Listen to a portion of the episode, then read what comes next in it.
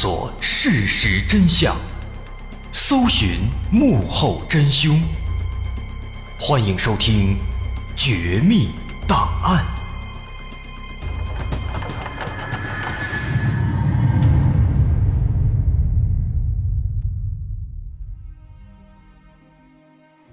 还原事实，探索真相。欢迎来到今天的《绝密档案》，我是大碗。一九八九年一月三十日，这一天是北方的农历小年，这本来应该是一个喜气洋洋的日子，但在这天晚上，张长庚家的儿子张磊却失踪了。张长庚家住在湖北潜江的江汉油田生活区，那天下午。七岁的儿子张磊和小朋友们在生活区的街道上放鞭炮，一玩就是半天。到了晚上，其他小朋友都回家吃饭了，唯独张磊还没有回来。在询问了其他小朋友的家长之后啊，张长庚这才意识到自己的儿子失踪了。晚上八点，张长庚马上来到油田生活区的保卫处。通过喇叭发出广播，寻找儿子张磊的下落。张长庚是江汉油田一个研究所的干部，在所里威望很高。得知他的孩子失踪了，很多同事都来帮忙寻找。但是大家一直找到了深夜，张磊还是没有找到。一个只有七岁的孩子在晚上突然失踪，这很难不让人担心。然而，更加糟糕的消息。出现在第二天早晨。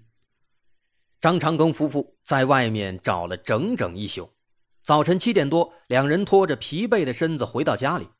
来到自家楼下时，他们忽然发现，在楼梯口放着一只熟悉的鞋子。他们拿过来一看啊，这正是张磊所穿的鞋子。在鞋子里面藏着一张纸条，纸条上写着一行字：“你儿平安。”不要报警，不要让任何人知道。到扒鸡餐馆门前的树下找纸条。这张纸条的意思写的明明白白，他们的儿子张磊被绑架了。看到这个消息啊，张磊的母亲当场晕了过去。父亲张长庚把妻子送回家之后呢，也马上报了警。警方迅速赶到，在查看了纸条的内容之后啊。和张长庚一起来到了纸条上所说的这个扒鸡餐馆的门前。这个餐馆呢，就在油田生活区当中，在门前确实有一棵树，在树下的一块石头下面，他们找到了另一张纸条。这第二张纸条上写着：“你儿平安，需六千五百元取（括弧我已花五万元）。”钱用纸包好，三十一号上午十点整放到七路公交车站牌下。那这句话的意思就很明显了，索要赎金六千五百元。不过这里面他写了一个括弧，我已花五万，哎，这是什么意思呢？根据字面的意思呢，好像是说啊，这个绑匪为了孩子还花了五万块钱，所以现在呢，我索要六千五百块。但是大家普遍认为这应该是一句胡话，绑匪为什么要给人质花钱呢？这完全没有道理的。不过纸条上说要在三十一号上午十点把钱放到七路公交站牌的下面，那今天就是三十一号啊，所以张长庚赶紧回家拿了一笔钱，按照要求把钱包好，马不停蹄地赶到了七路公交站牌，把钱放到了一块砖头的下面。他这样做的目的呢，当然是为了引蛇出洞，假装配合警方呢，在附近埋伏，然后等绑匪来取钱了，警方再冲过去把他一举抓获。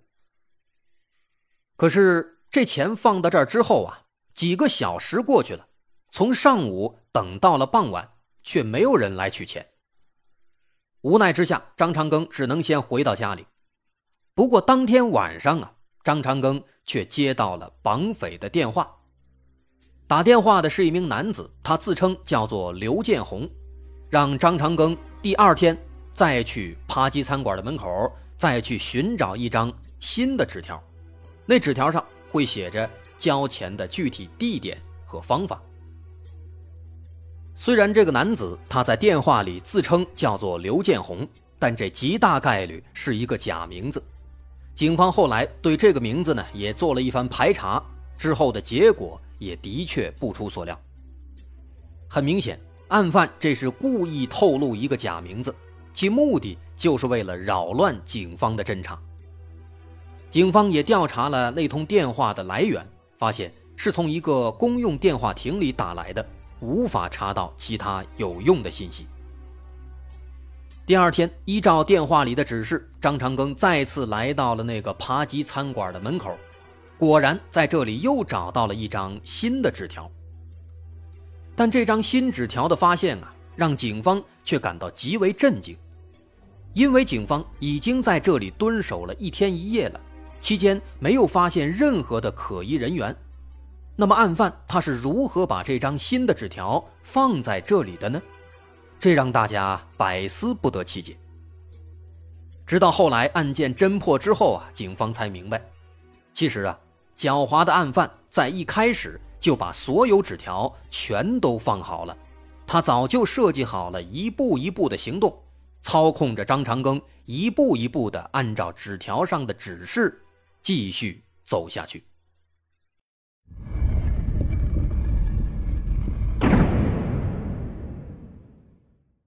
打开这张新的纸条，上面第一句话就是：“首先，请同行的人回去。”好家伙，看来这绑匪啊，他是早就料到张长庚会报警，也料到了警方会在附近埋伏，这让张长庚是又着急又生气。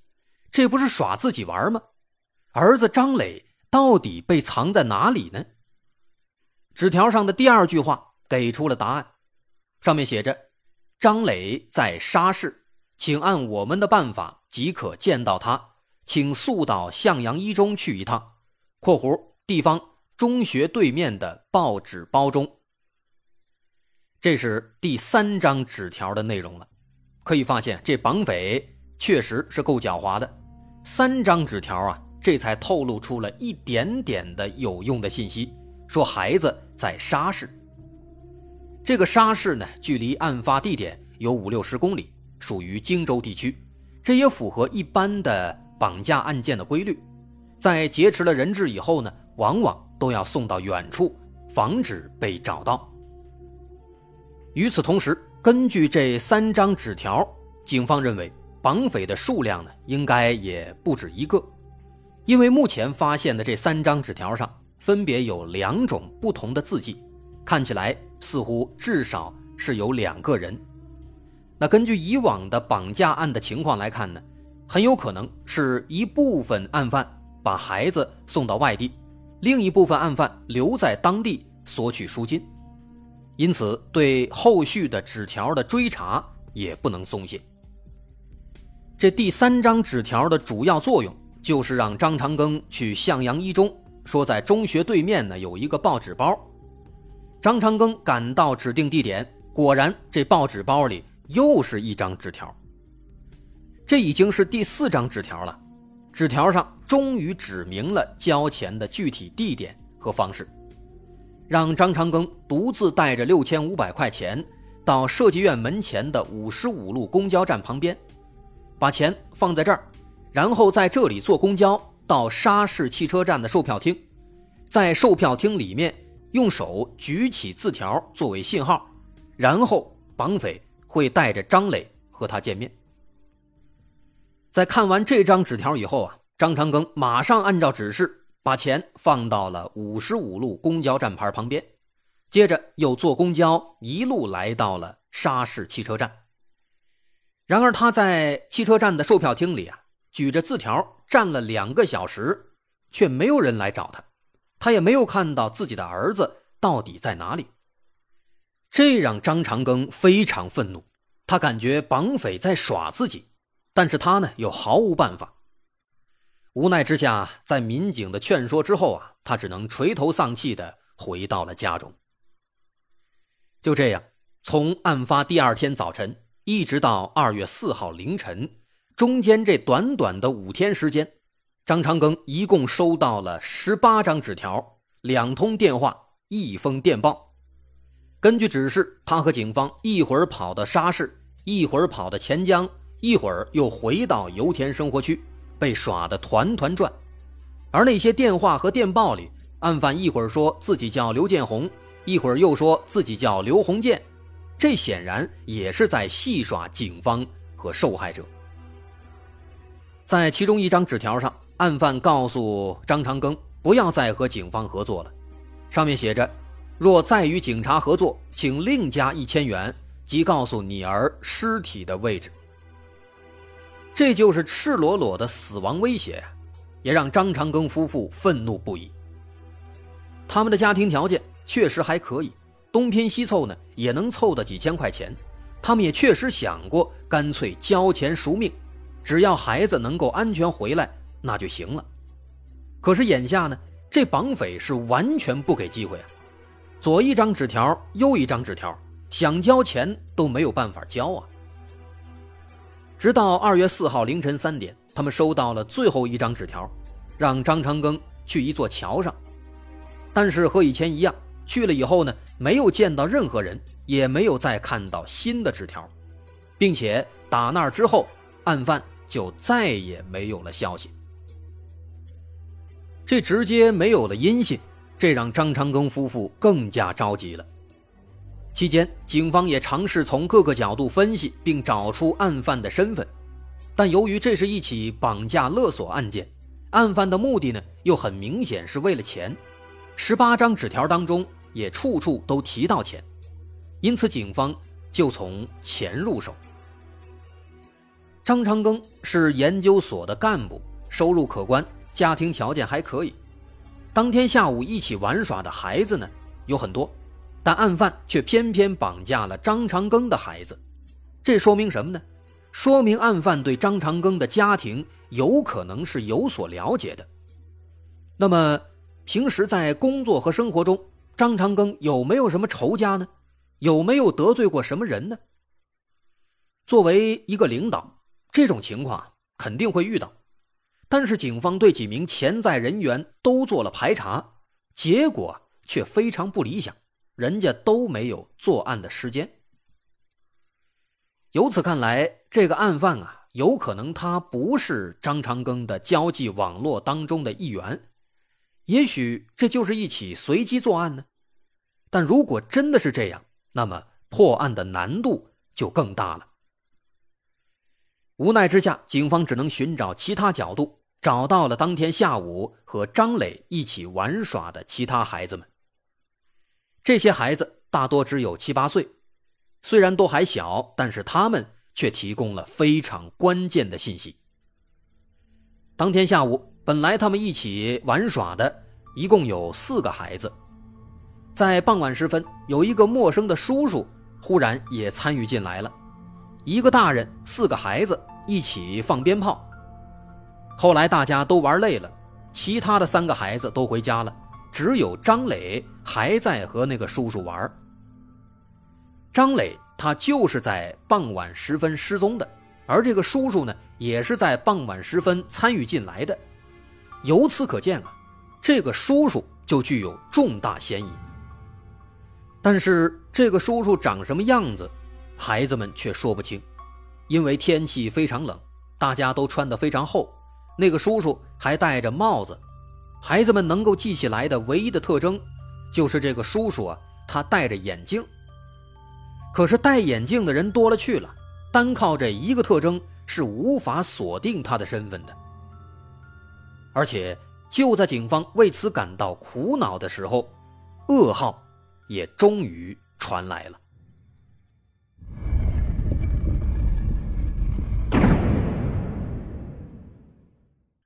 二月二十六号下午四点钟，位于案发地点不远处的钱江市周基镇，一位农民在排水渠的涵洞里发现了一具男孩的尸体，这就是失踪的张磊。经法医检验，张磊死于机械性窒息，而且头部和手部有多处淤青和出血，这很明显是谋杀。根据尸检，法医推测。张磊已经死亡将近一个月了，这也就意味着他很可能在被绑架之初就已经遭到了杀害，绑匪可能一开始就没有想留下活口。这个消息让张磊的父母悲痛万分。本来他们一直还想着拿钱消灾呢，却没想到歹徒连机会都不给啊！这个歹徒到底是谁呢？为什么要杀害一个只有七岁的孩子呢？鉴于他在绑架之初就杀害了张磊，看起来他似乎并没有把孩子给送回来的意思。换句话说，他可能一开始的目的就是想杀害这个孩子。从这一点出发，警方再次转换思路，把思路又放到了仇杀的上面。在之前留下的十几张纸条还有电话当中，可以发现案犯对周边的环境、地形都是比较了解的，因此他极大概率就在当地生活。这也符合是仇杀的案犯的特征，因为仇杀意味着他和受害者认识，那么就很大概率是生活在当地的，至少也对当地是比较熟悉的。但是糟糕的是啊。当警方再次对张长庚一家的关系网络做了彻底排查之后啊，却依然没有发现可疑人员。这是为什么呢？此时有人提出了一种新的角度。虽然孩子们在案发当天看到的是一个叔叔，但是就像之前说的，从纸条上的字迹来看，案犯至少有两三个。那么有没有可能？存在女性案犯呢？女性的亲和力更强，也更容易得到信任，而之前警方排查所针对的都是男性。想到这一点啊，警方立刻对关系网络当中可能存在问题的女性做了一番排查，尤其把他们的字迹也做了比对，但结果依旧是糟糕的。两三个月的排查下来，警方穷尽了所有办法。各种思路也几乎都想到了，但是这些案犯的身份，甚至连性别都还没有搞清，这给了警方极大的挫败感。在之后的时间里，由于再没有找到新的线索，案件调查只能陷入了停滞，而这一停就是七年。